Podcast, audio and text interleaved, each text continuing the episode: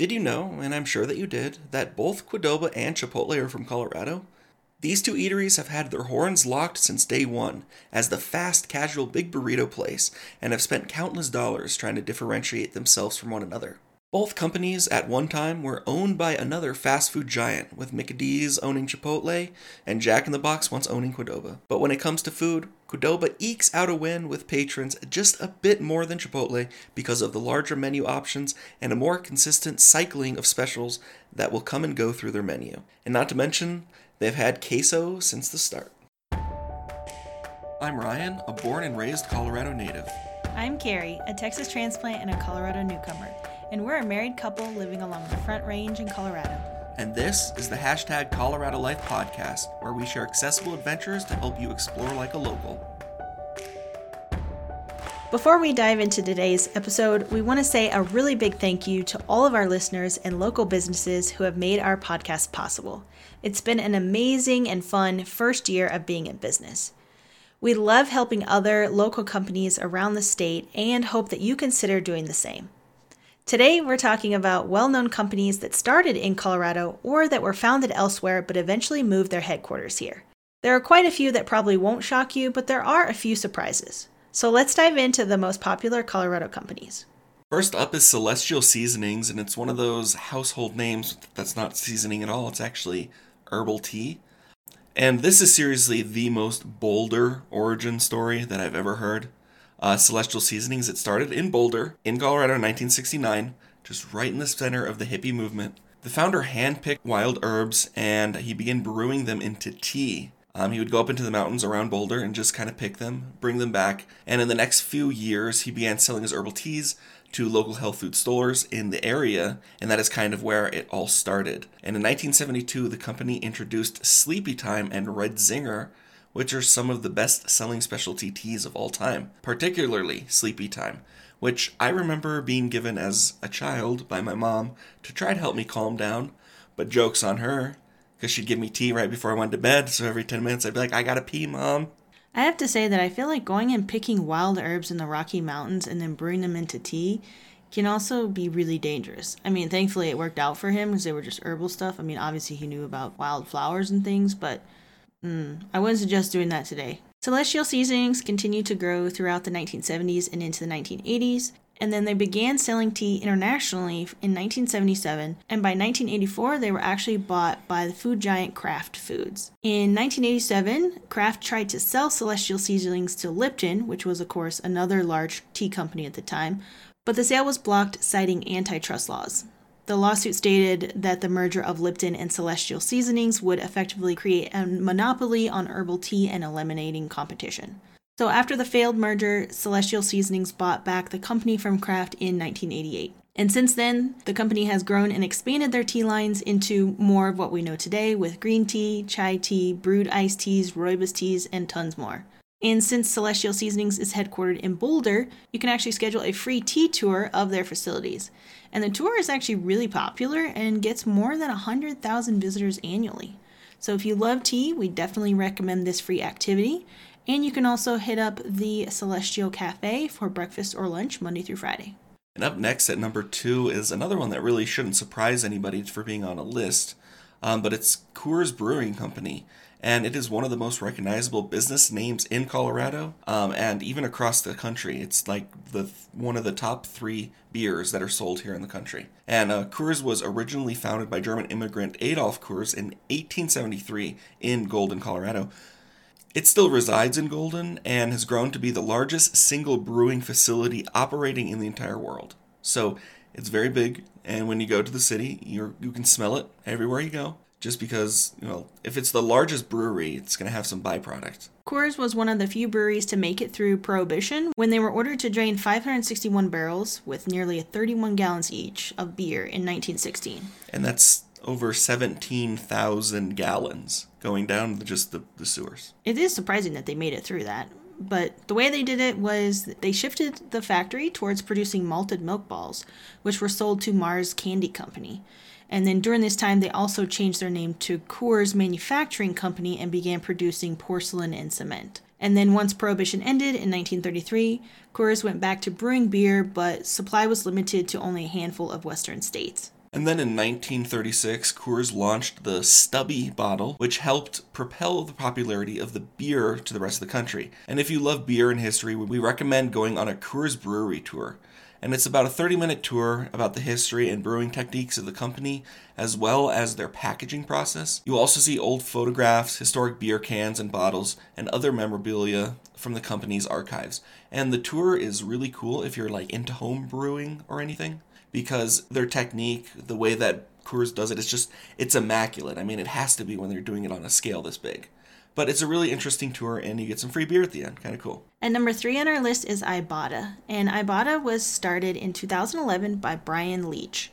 And it is considered the number one shopping rewards app for driving new customers and more trips. This shopping app rewards customers for simply uploading a copy of their receipt. And over the years, Ibotta has partnered with more than 1,500 brands and retailers to offer rebates and cash back on food and grocery items. So, how does this even work? I don't get it. I mean, like, how do you start this? Like, what what would you go to investors and you're like, I want people to take pictures of their receipts and then I'll give them money for it. I mean, how does Ibotta even work? I don't understand. Well, basically, the story goes, according to their website, that Bryan Leach, the founder, was on an airplane and he saw somebody take a picture of their receipt and upload it uh, virtually to save it to for their you know business expenses. And so he thought, what if you could do that with, well, it could just be any receipt. He thought, just what if you could do that to a receipt and earn cash back? So, you know, when you shop online and you click through a link and you earn cash back that way, mm-hmm. he wanted people to be able to do it when you go shopping in person. But anyway, it basically makes it so that you are able to take the information that is on everybody's receipts and they use that as like how people create their shopping habits and like looking at like hmm. their surveys. So that's how the company makes money, in case you wanted to know. So they reward you for shopping and then they use your data in like different surveys and like sell it to companies who need data for seeing how people shop and like their habits and stuff like that, what they're purchasing and things I like got that. it. Interesting. But anyway, in 2014, Ibotta began offering cashback rewards for purchases of alcohol, which made it a lot more popular. And then in 2016, it launched rewards for online and mobile purchases. These days, the company offers Pay with Ibotta feature, which is a way for shoppers to pay their entire purchase through the app and earn cash back instantly. And uh, the Ibotta headquarters is located in downtown Denver near the 16th Street Mall. Up next at number four is Western Union. And this financial service company, which is now called Western Union, is one of the oldest companies on our list to be stationed here in Colorado. Originally, it was founded in New York in 1851, and this global company has been headquartered here in Meridian Campus in Englewood, Colorado since 1995. Originally, they were the Western Union Telegraph Company, and it first gained popularity thanks to building the first transcontinental telegraph line. And in October 1863, the Pacific Telegraph Company merged into Western Union. Together, they built a wire along the South Platte River from Denver to Julesburg, connecting Colorado to the Transcontinental Telegraph. Before this 200 mile line was built, telegraph messages were processed much slower and they had to be sent via coach. Through 1943, Western Union expanded and grew rapidly, absorbing more than 500 other companies. Then in 1988, Western Union Telegraph Company was officially reorganized as Western Union Corporation and began offering money orders and other financial services. And that's how we know them today. The company employs more than 1,300 employees at their Colorado headquarters, and they've served more than 50,000 customers in the Denver area that have used Western Union agent locations. So it's so interesting. Like, why do these old companies that were created for one thing or another, like Wells Fargo, how do they end up becoming like almost a bank sort of thing? Like, where is the transition where that makes sense? It's where the money goes. I mean, I That's guess. basically it. yeah, Wells Fargo's like now now they're a bank and they used to carry stagecoaches, not carry them. Well, if you think about it, the telegraph, you know, was a way of basically transmitting information. Mm-hmm. And a, you know, Western Union allows people to pay each other. So it's sort of transmitting the same information, yeah. different kinds. But it's the same theory. So they basically you know, built the company on the back of another format of still transmitting information, but now it's just more financial information and stuff. You're connecting the dots. That's, that's how they're going to get you. and number five is Crocs. And Crocs was founded in 2002 in mm-hmm. Niwot, Colorado, if that's how you say it. We don't even know. We actually used to live near there. but it's one of those towns where you'd be driving past it, and if you blinked, you'd miss it. You'd Yeah. forget it. You didn't realize. And it has become one of the most popular footwear manufacturers in America. Um, in case you didn't know, like we mentioned, Niwot is a very tiny town located between Boulder and Longmont. First unveiled in Fort Lauderdale as a boating shoe in 2001, Crocs has sold more than 600 million shoes to date. Wait, so you're telling me that the boating shoe Yes. Crocs started in the landlocked, high elevation state of Colorado, and he went to Fort Lauderdale to sell his shoes. This makes sense. Correct. All right, Yep. got it. Now I know Crocs aren't the most fashionable pair of footwear. I mean, what do people say? Don't let friends don't let friends wear Crocs. Exactly, that's my thought. They are widely accepted as the most comfortable shoe. Oh, they seriously are. I know that like nurses, doctors, I used them all the time in kitchens. Uh, waitresses, waiters, they all used them as well. Those suckers would not slip, no matter how hard you tried. You could be on the most ridiculous slippery floor and you'd have no problem. And I loved those shoes. They were so comfortable. I could be on my feet for hours at a time, but they just looked so dang goofy on my feet. Yeah, I mean, their comfort is paired with smart design, and they are non slip and waterproof. So, I mean, they were designed to be a boating shoe after all. This is true.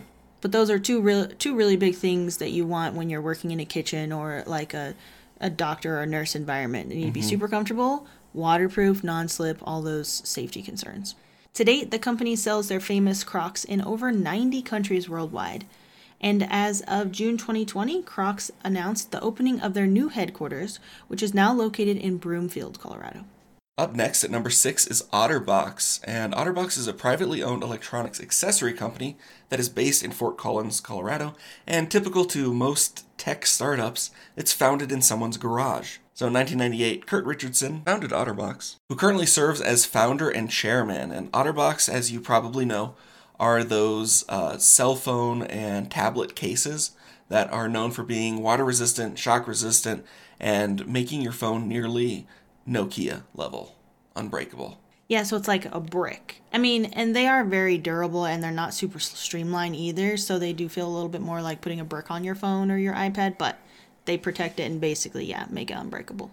I mean, it's super useful for people who are out in like the fields, literal fields. Mm-hmm. So I totally see it. Today, the company has expanded their product line to also include power banks, charging kits, universal adapters, and other phone accessories. When forming the company, Curt Richardson was strongly influenced by the 1985 business book called E Myth.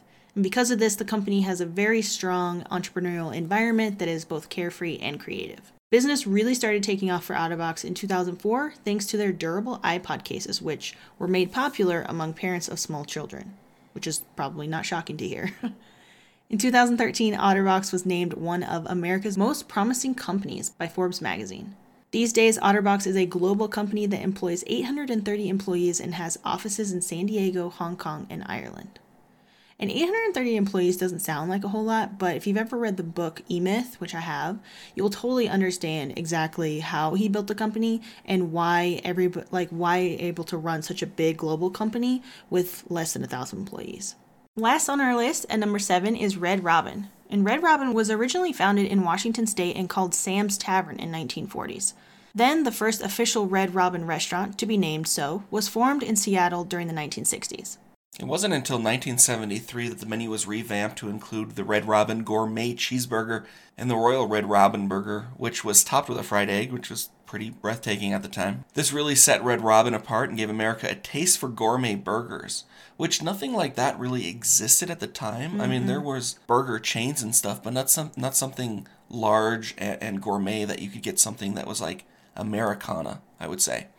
And by the 1980s, the gourmet burgers and brews served at Red Robin were more popular than ever, and this was also the time when Red, the colorful mascot, was invented. And in July 2002, they were listed on the Nasdaq and became a publicly traded company, selling at 12 bucks per share. The company immediately sold 4 million out of its 5 million shares, proving that there was a very large demand for gourmet burgers. And although Red Robin wasn't founded in Colorado, it has become a local staple since moving from Irvine, California to Greenwood Village, Colorado in 2000. And Red Robin employs over 27,000 employees. How does that stack up to your 870, uh-huh. and has over 570 restaurants and is ranked fifth among the top 10 competitors. So that's a lot of Red Robins. Mm-hmm. I remember as a kid going to the Red Robin here in town, and there was a little itty bitty arcade in it, and it had like four games. But there was like 50 kids that were just lined up to play the Simpsons game. I'm sure. No one wanted to play any of the others, just the Simpsons game. And I bet you at that one they still have that Simpson game. It's so old school. You can play as Marge, whacking everybody with your vacuum cleaner. anyway. You may be wondering why we have not included some of the other more popular companies on our list, so we do have some honorable mentions. Dish Network, Chipotle, Qdoba, Quiznos, Smashburger, and Noodles and Company are all companies that either started in Colorado or have moved here and set their headquarters after a really long period of time. Basically, just a lot of food companies that started in Colorado. Like Chipotle and Qdoba were definitely Colorado born. I honestly had no idea that so many were from here, like from Colorado. I really didn't. I was totally blown away. I mean, there's a few that you do know, but most of them all news to me. Yeah, that's why we wanted to include more local ones as well as big ones, and we didn't want to just say like Chipotle and Qdoba because pretty much everybody knows that. Right.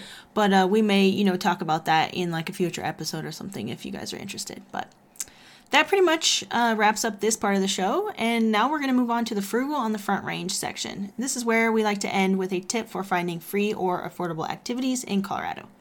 And today we have a special discount specifically for hashtag Colorado Life listeners. If you're interested in supporting a Colorado company, check out Receptra Naturals. They focus on CBD wellness and skincare products from hemp that is locally and sustainably grown using organic farming practices. Receptra is a CGMP certified CBD company that includes regulation standards that are enforced by the FDA. Their products are safe, pure, effective, and come with a 100% satisfaction guarantee. And the best part, is that Receptra Naturals is a Colorado company founded by Colorado native Rusty Scott. Just go to receptranaturals.com and use the code Colorado Life at checkout to save 20% on your order. That's Colorado Life, all one word, small caps, so you can save 20%. If you're not happy with the results, you can get a refund or replacement within 30 days of your purchase. Although I will say you probably will be happy with your results because we use Receptra products and we really like them and enjoy them ourselves. All right, that pretty much sums up this episode. Thank you so much for listening. We really appreciate it. And to learn more about this episode and the resources we shared about each of these companies, visit our website, hashtag coloradolife.com. Thanks again for listening, and until next time, get out there and support one of these awesome Colorado companies.